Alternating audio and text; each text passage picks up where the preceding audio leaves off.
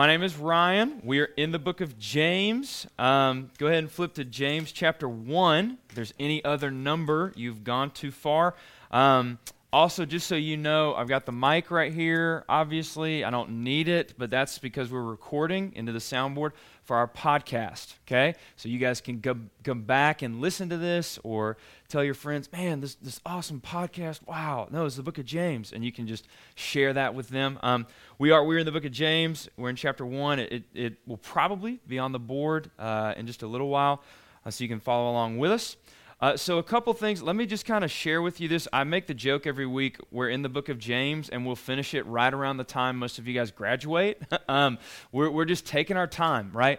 And the reason I do that is because I want us to come to a text and then just wring it out for all that it's worth so that you learn as much of it as you can. And then we'll go into the next one. We just kind of let the text do the talking here, and we take our time. Um, look at James chapter 1, verse 19, real quick. Um, so, and I'm reading from the NASB, and I'll explain where we are and where we're going. So, 19, this you know, my beloved brethren. Let's stop right there. That was great. Okay, so this is what's going on. Uh, when James, so just something, this is free. You may want to circle this, my type A's, right? In the book of James, uh, when he says my beloved brethren or my brothers, that's usually when he's starting a new section or a new point or a new thought or a new topic when he says my brothers or my beloved brethren but he also he starts it though in my version it says this you know or or know this so he's this is a big time sign that he is starting a new thought here. He's starting a new topic. We're not quite there yet, though we could be, but I really don't want to start, I don't want to finish one thought and lead into the next. I want to kind of keep them separate, if that makes sense, okay? Uh, and next week is game night, so a lot of friendships are going to be hurt, a lot of hurt feelings, a lot of scarring is going to take place. So I don't want to get into anything new tonight, right? So what we're going to do is we're going to finish up this first part of James chapter 1, kind of the first half of James 1 tonight in verse 18. Then next week we'll have game night, and then after that we'll jump into the second half of James chapter 1 with no, because it kind of fits, because we're jumping into the new stuff as James is starting the new stuff. Does that make sense? I don't want to introduce something new and then we leave it for two weeks and then we got to pick it back up again. Okay? I want to go with the natural flow of the text, of the Bible. Okay? Does that make sense? Can you just follow that? Um, so that's what we're going to do. Little review, and then we'll get into some new stuff. Okay? Last week we covered verses 16 and 17 of James chapter 1. So I'll, I'll read them, okay, and then we'll talk for just a second about some review, and then we'll jump into to verse 18. So, verse 16 of James chapter 1. Do not be deceived, my beloved brethren. Every good thing given and every perfect gift is from above, coming down from the Father of lights. We'll Talk about that in a second. With whom there is no variation or shifting shadow. So we read that last week and we kind of talked through how, if you look, you may, again, you may want to circle Father of lights. Uh, this one is not that hard to grasp, but lights here, he's talking about the stars and the heavens and the planets, right? The sun and the moon and all these different things. Um, so God is kind of the father of those things. James is kind of using um, an astronomy kind of analogy. Does that make sense? He's kind of he's going into space with us, right? He obviously wouldn't know that's what it's called, but but that's what he's doing, right? And then he says, the Father lights, in whom there is no variation or shifting shadow. Okay? Variation there in Greek. All right, so the Old Testament's in Hebrew, New Testament's in Greek. In Greek, this word variation we talked about, it has to do with the word orbit, okay? In whom there is no orbit. Well, what does that mean? Well, with orbits, some planets are closer at times, right? And some are further away. Due to the moon's orbit, sometimes you can see it really clearly, sometimes you can't, right? And this is what James is talking about that doesn't exist in God. There also is no shifting shadow, or in some versions it may say, there is no shadow due to change.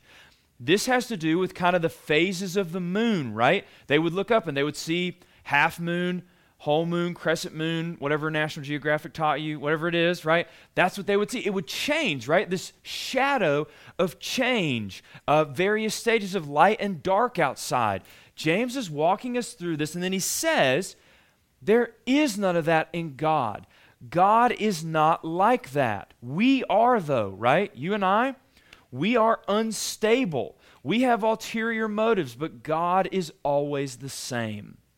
And here's why this is important for you God doesn't just decide, okay, now I'm going to be really tough on her. You know? He doesn't just decide, okay, I'm going to back off now. I'm going to back off now. He doesn't get in bad moods. He doesn't have good moods. He is God. He's always what he is. He's not what's called capricious. There's an SAT word, right? He's capricious means given to sudden mood changes, mood swings that you can't really justify, right? Some of you may have friends like that. Some of you may be in this room. Um, God is not like that. God is not given to these changes. Um, it reminds me of, and this is why this is important as well, that God does not change. There's a guy named Sam Allberry. Some of you may know who this guy is. Um, he worked for Ravi Zacharias Ministries, which is apologetics, arguing why we believe the faith. Apologetics is not going around saying, I'm sorry all the time, right? He's, he's arguing for the faith.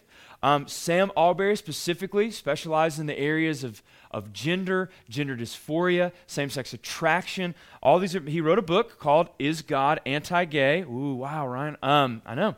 It's like 70 pages.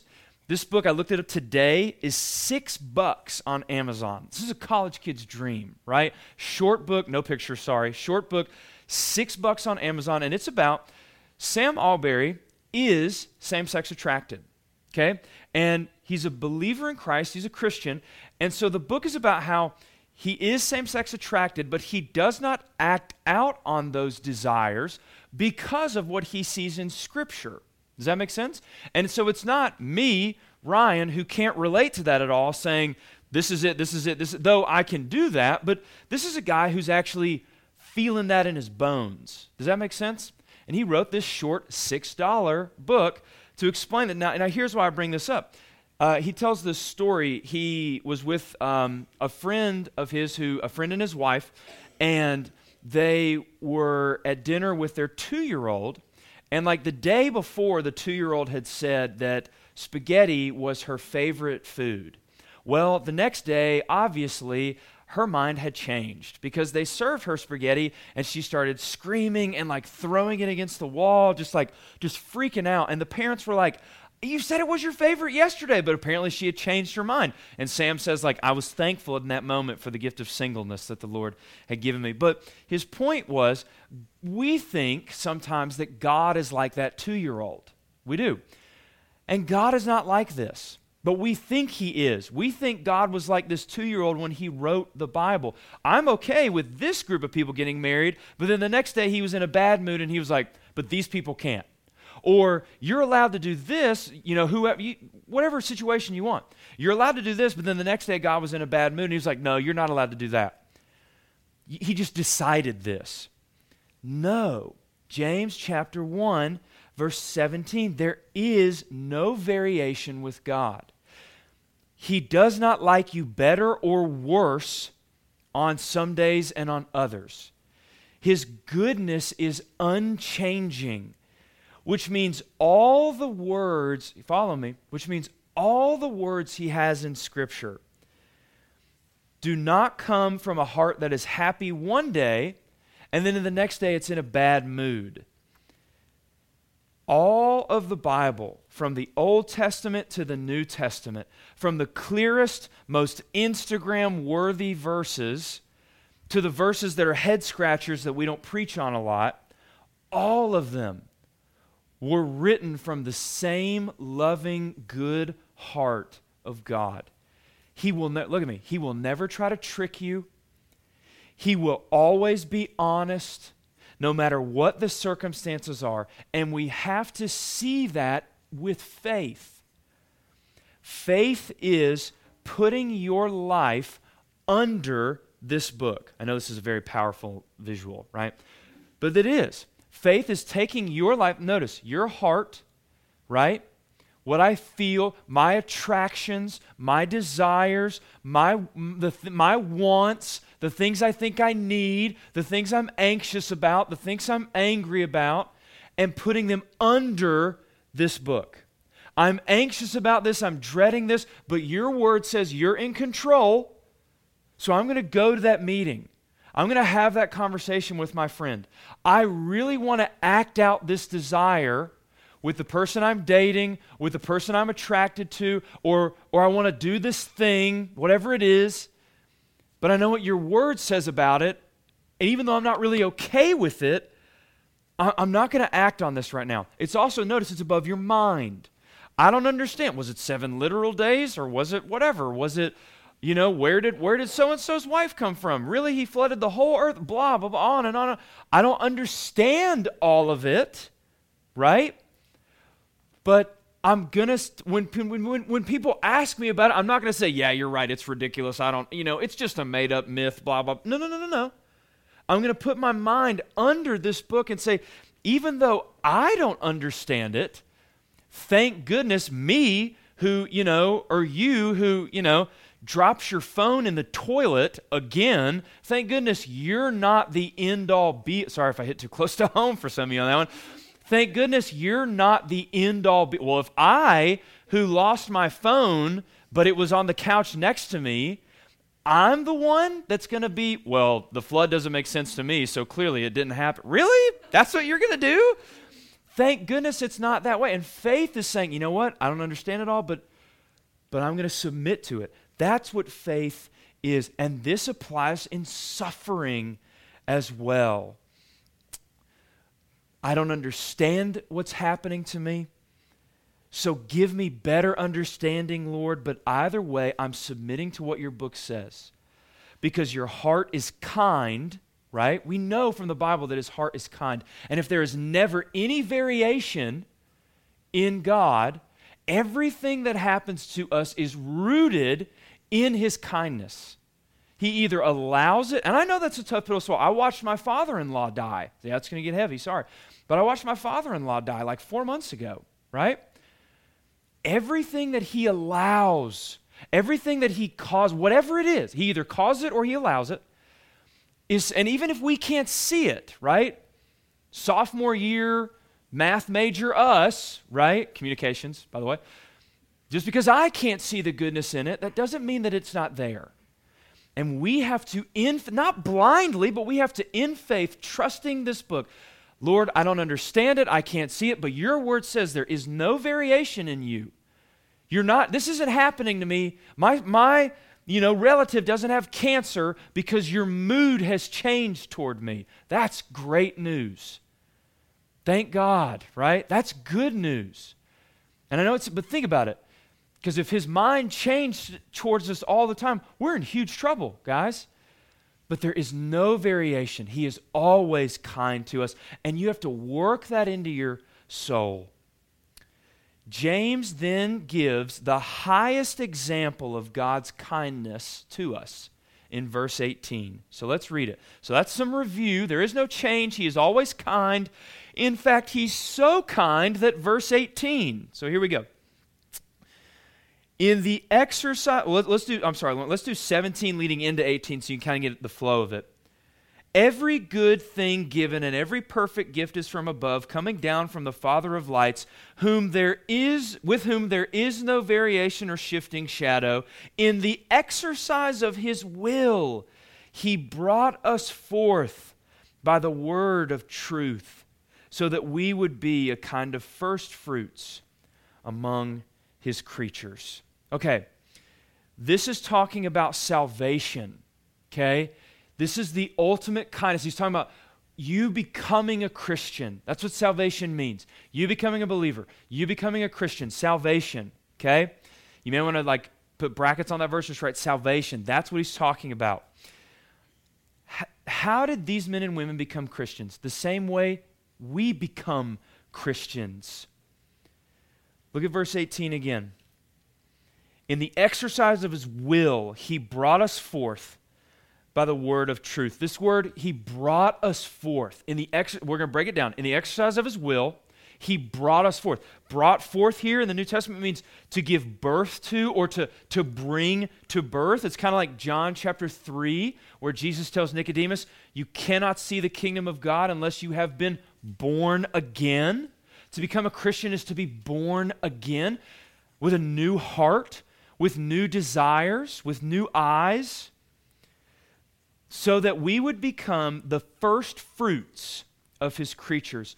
First fruits means a couple things here, but it's used all over the New Testament to describe Christians. Okay? First fruit. This is one of the reasons we know he's talking about salvation. Keep a finger in James 1 and flip over to Romans chapter 16 real quick. This is just an example of the first fruits thing. Romans chapter 16. Matthew, Mark, Luke, John, Acts, Romans chapter 16, verse 5. 16, verse 5. So this is Paul speaking, and he says this. And, and, and if you're taking notes, you may just kind of want to write in the margin James 1.18. Then we get back to James 1. You may want to write Romans 16.5. Greet, also greet the church that is in their house. Greet Epaenetus, my beloved, who is the first convert, so convert to Christianity, who is the first convert to Christ from Asia. This guy, he's got a crazy name. He's the first convert to Christ in Asia, which is pretty awesome. But in Greek, do you know what the word is here? It's this one word, it means first fruit. This is the same meaning. And then in James, he says, We are the first fruits. We're the first converts. We're Christians. And how did we become Christians? He exercised his will and brought us forth, birthed us again to become first fruits, to become Christians by the word of truth. So follow the flow of the verses here. Back to James 1. James has been saying since verse 16 don't be deceived. God is kind. His heart will never change. There's no variation in him. He's so kind. Look, he even made you a Christian. That's the flow. Don't be deceived. God is kind. He made you a believer. So in this verse, James is saying, the highest example of God's kindness. If you want an example of how good God has been to you, He made you a Christian, bro, right? That's the actual translation. So in the verse, in the verse, James, thank you, Lauren. In the verse, James is saying the highest example of God's kindness is to make you a Christian. Now, how does he do it? Verse 18. Your version, mine says, um, He brought us forth in the exercise of His will by the word of truth. So your version may say, through the word of truth, with the word of truth, or by giving us the word of truth. This is how he makes you a Christian. James is clear. The word of truth, the Bible, the teaching of it, the reading of it, the listening to it. This book is the defining agent in you being born again, in you becoming a Christian. This, when it says word of truth right there, this is used four other times in the New Testament. And every time this phrase is used, it's mentioned as a tool for salvation. The tool for salvation. You may want to write in the margin Ephesians 1:13 is just one example. I have others in my notes if you just want to come and nerd out after, but listen to Ephesians 1:13. Listen and think. The word of truth is what brings salvation. In him, that's Christ, in Christ, you also, after listening to the message of truth, the gospel of your salvation, having also believed, you were sealed in him with the Holy Spirit. So, in listening, after listening to the word of truth, the gospel, so the word of truth, Paul's saying, in other words, the gospel, the good news of Jesus Christ, his death, burial, and resurrection, having also believed it, you were sealed with the Holy Spirit. And, and James is telling us the ultimate example of God's kindness is that he, in the exercise of his will, he wanted to. You didn't do something in Awana that made him think, that's the one right there. You didn't do that. You, in the, in the midst of all your mess, now follow this. In the midst of all your mess, your salvation does not depend on you. Your salvation depends on God looking to you and wanting to save you, and He does. Which means, if it doesn't, I don't like that, I don't know, right? Well, think about it this way. If it all depends on God, then it doesn't matter how you came in here. It doesn't matter if you stumbled in here from last night. It doesn't matter if you came in here with all your youth medals pinned on you. Either way, it means God can rescue. It means God can save. The exercise of His will through His word. What does that look like? Does He reach down? Does, does your, like Moses with the burning bush, does your couch one day become burning but not consumed and you hear the voice? No, no, no, no, no. Through His word, through knowing and learning His word, He saves us. If you, most of you guys have been to PVN at least once on Sunday, but I'm imagining your church is relatively the same if you haven't. In the middle of the room, um, well, at the center of the room, where everyone's attention is focused, is the pulpit, right? Or the lectern, where the Word of God is taught. That is not, isn't it funny how that works out? That is not an aesthetic choice.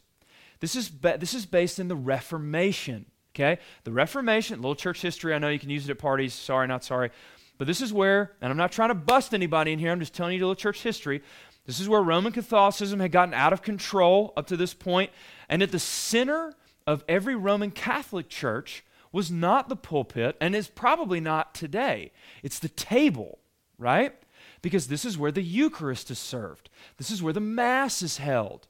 And part of central Roman Catholic doctrine is that the body and blood of Jesus is actually is the bread and the wine. And that's a huge part of what saves you. You see? That's why it's at the center of what everybody's looking at. Does that make sense? But at the Reformation, Luther and Tyndale and Wycliffe and all these guys came forward and they said, whoa, whoa, whoa, that's not in here. And they knew that the Bible said that it's God's word that saves us. That's why the word is the focal point of Protestant churches, of Presbyterians and Baptists and Methodists and Lutherans at PVN. That's why the pulpit is the center, is the focal point of where everybody's looking. Not because the pastor or because the architecture, but because that's where the word is. And the reformers wanted to remodel churches where the focus was on the word, not because that's what we should do, but because they knew that in the book of James it says, listen, it says that God has always saved people through his word. Not the Eucharist, not the table, not the music, not the potluck, his word, right? Look at James chapter 1 verse 21. James chapter 1 verse 21. Listen to what it says. Therefore, putting aside all filthiness and all remaining wickedness in humility, listen, receive the what? Receive the word implanted, which is able to save your souls. The word, the word of God, the Bible, the Bible sinking into your mind and your heart and exploding, thereby changing your nature. This is salvation. Now, James is telling us that God's, and again, James is using this as an example of how kind God has been to us. God's highest kindness to us, his highest kindness to you, is making you born again. Which means if we are believers who are suffering, which is a big theme in James chapter 1, if we are believers who are suffering, we have to keep this verse in view if God has already given us the highest kindness, think about the nicest thing you could do for somebody. The absolute giving your all nicest thing you can do for someone. If God is already giving us the highest kindness by saving us, why would he all of a sudden turn mean? He wouldn't. If God has already paid the highest cost for us to save us, why would he then try to ruin us? He wouldn't. But that's exactly what we think in suffering. God has all of a sudden become mean. God is now out to get me. Well, but wait a minute. If He's already given you the greatest gift He can, it doesn't make any sense for Him to ruin you because it ruins the gift. The only way this makes sense is if His suffering is not, if, if our suffering is not Him being mean to us if our suffering is not Him trying to ruin us, He is doing something else. It legally, literally does not make sense for God to try to beat you up in suffering if He's already given His Son, if He's already beaten up His Son for you. So why would He go and beat you up now? You see? You don't deserve it anymore. The punishment's been paid. So he must be doing something else in suffering. The God who has given us the highest kindness the one uh, is the one allowing the suffering. Think about that. The same God who is allowing your suffering is the same God who gave his son so that you would never have to suffer eternally. So he must be doing something by allowing that suffering. Because he obviously loves you enough to he so wait a minute. You love me enough to keep me from eternal suffering, but you don't love me enough to keep me away from temporary suffering? That can't be it. If he loves you enough to keep you away from eternal suffering, there must be a purpose for our temporary suffering. You see? And this is why we have to remember that he's already given us the greatest gift. Because if I know you've given me the best gift, then I know that the suffering can't be out of meanness. Because you don't, you're not mean to someone that you give the best gift to. Salvation is the reason we know that God is never changing. He's already paid the highest price for us, so why would He change after that? There's nothing left to give. He's already given the most. This also shows us something about our lives, and this is where we'll close. Now, listen. If the Bible says that the best gift God can give us, the best thing He can, the best thing for you, the, the thing that'll make you the most happy, give you the most joy, if the Bible says that the best gift God can give us, the highest form of kindness God can give us, is salvation, then that means it is not a spouse.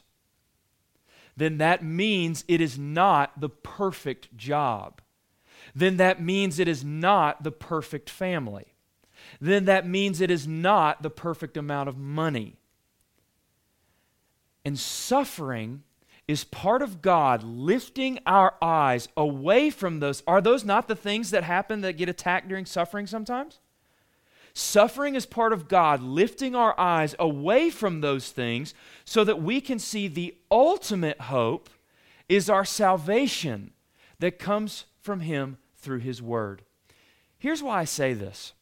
All right, Ryan, I know that a spouse is not the ultimate gift I can get from God. Yeah, yeah, yeah, but we spend so much of our lives living as if a spouse is the ultimate gift we can get from God.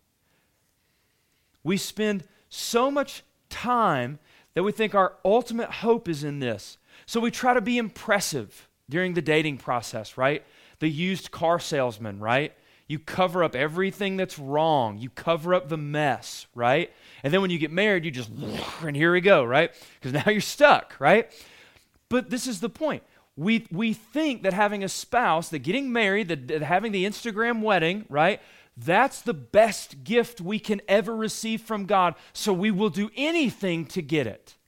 We'll cover up our mess. We'll, we'll leave our friends. We'll leave our church. We'll, we'll, we're willing to make our family mad. We're willing to ignore all the advice. It's not him. He is not the guy. He is not the guy. Well, and then and you ignore everything. It's not her, bro. It's not, her. and we ignore, we push everything away because we're living as if this is the highest thing we get from God. And James is saying, no, no, no. We spend so much of time in our lives as if, let's do another one, as if a peaceful, easy life is the highest gift from God. So we fight and claw to procrastinate and live as if any interruption to our peace is the end of the world. Because to us, peace is our world and not God. Listen to Matt Chandler. Do you guys know who that is? You guys need to Google that mess. He's all over YouTube. He's fantastic.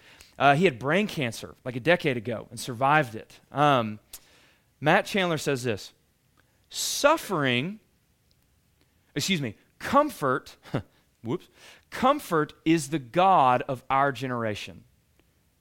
Comfort is the God of our joy. We will do anything we can, move any obstacle so that we can be comfortable. Comfort is the God of our generation, so suffering is seen as a problem to be solved, not as a providence from God. In other words, nobody ever thinks that suffering is doing something.